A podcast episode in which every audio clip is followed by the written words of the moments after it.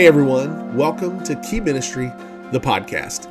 I'm Garett Wall, and I'm your host this week. And in today's conversation, we'll talk about how God added a new chapter to the message shared in an episode from last month. We'll also discuss how the Apostle Paul's words of encouragement to the church at Philippi should also be a message of encouragement to all of us who are on this journey to take the hope of Jesus Christ and the love of His church to the special needs community. I'd like to begin this week with a follow up story connected to episode 73, which I hosted in October. In that episode, we talked about how God has used death as an open door for my church and the ministry I'm a part of to shepherd families impacted by disability. We focused specifically on the ways God had allowed me to minister to a family, first through the loss of their 21 year old son with special needs about 18 months ago, and then again after the unexpected death of the husband and the father of that same family last month. Well, just two days after that episode was released in late October, our ministry in our church leaned in close to a wonderful family after the abrupt passing of their five year old girl named Ariana. She and her family had been connected to our disabilities ministry for about two years, and Anna was adored by pastors and ministry staff, volunteers, and so many people in our church. In the days that followed her death, I had the opportunity to join many others in our church to support and love on this family during one of the deepest valleys they would ever face. I had the honor of speaking at the celebration of life for Anna.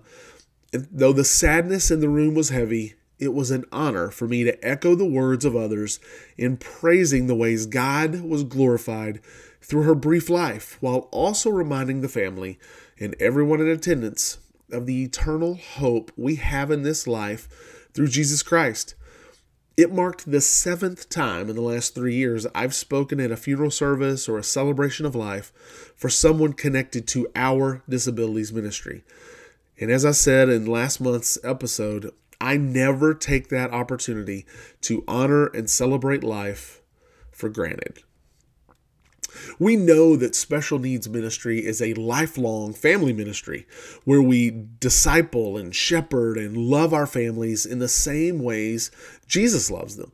And if we're effective in the ways we're ministering to our families throughout the many seasons of life, then it's inevitable that we will have those opportunities to minister through death. I'm thankful for that privilege because I know God desires to use all things, including death, to proclaim the good news of Jesus Christ. One of the most encouraging realities that surfaced for me before, during, and after the celebration of life for Anna was the significant impact her death had on so many of the volunteers in our ministry. The love they had for her and the powerful ways God worked through her to bless those volunteers created a substantial void for each of them with her loss. I was reminded of the passion and the joy and the zeal and that love that exists for so many of our volunteers who selflessly serve the kids, teens, and adults in our ministry week after week. They make our ministry possible because of their faithfulness in discipling and caring for our friends every week.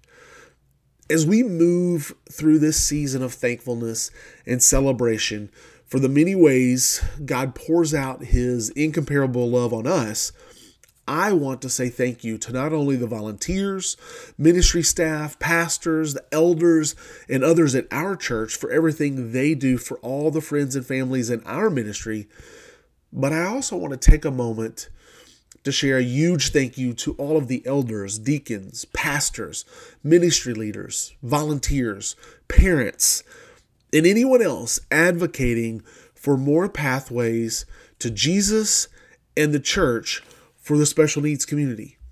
We know from the life of Jesus the value and importance he placed on the disability community because scripture shows us the many ways Christ invited people impacted by disability into his earthly ministry. whether you're a pastor or a parent, a ministry leader or a volunteer, someone with Down syndrome or autism, or any other background, the work you're doing to advocate and support the movement for your church and other churches to love all people the way Jesus loves them, including and especially those with special needs and disability, has significant eternal impact. For those of you who have been on this journey for some time, you know that we often don't see the fruits of our labor as quickly as we'd like. We typically find that pastors and elders and ministry leaders and volunteers don't always have the same levels of passion and conviction that we bring to the conversation. However, the reality for all of us is that we don't know what we don't know.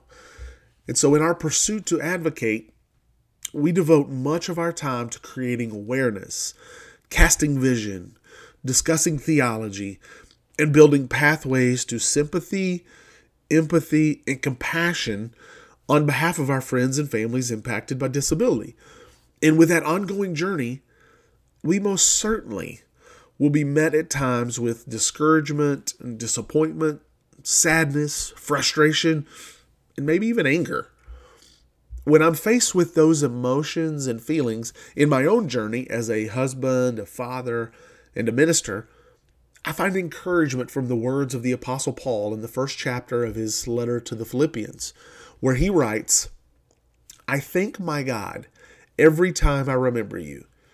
In all my prayers for all of you, I always pray with joy because of your partnership in the gospel from the first day until now, being confident of this, that he who began a good work in you will carry it on to completion until the day of Christ Jesus. That message of encouragement from Paul to the early church in Philippi was one of thanksgiving. And it set the foundation for his message of inspiration and boldness as they strive to faithfully live out their calling as believers and followers of Christ. For us today, we can hold tightly to the reality that we're not alone in this journey, but instead we have partners in the gospel with so many other churches and ministries around the world as we strive to take the hope of Jesus Christ and the love of His church to our friends and families in the special needs community.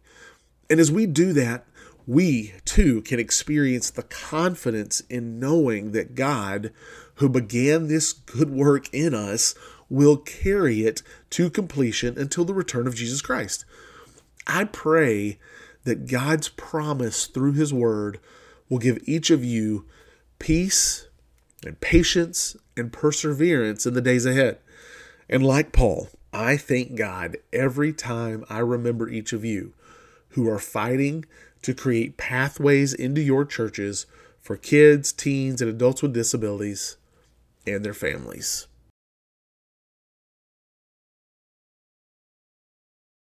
Thank you for joining me for this week's episode of Key Ministry the podcast. They're important conversations we're having, and I am thankful for the opportunity to share another voice and another perspective as we journey together on this mission to share the gospel of Jesus with all people. You can find a full transcript of this week's episode as well as helpful links and show notes at keyministry.org slash podcast. Have a blessed day, and I look forward to our next conversation soon.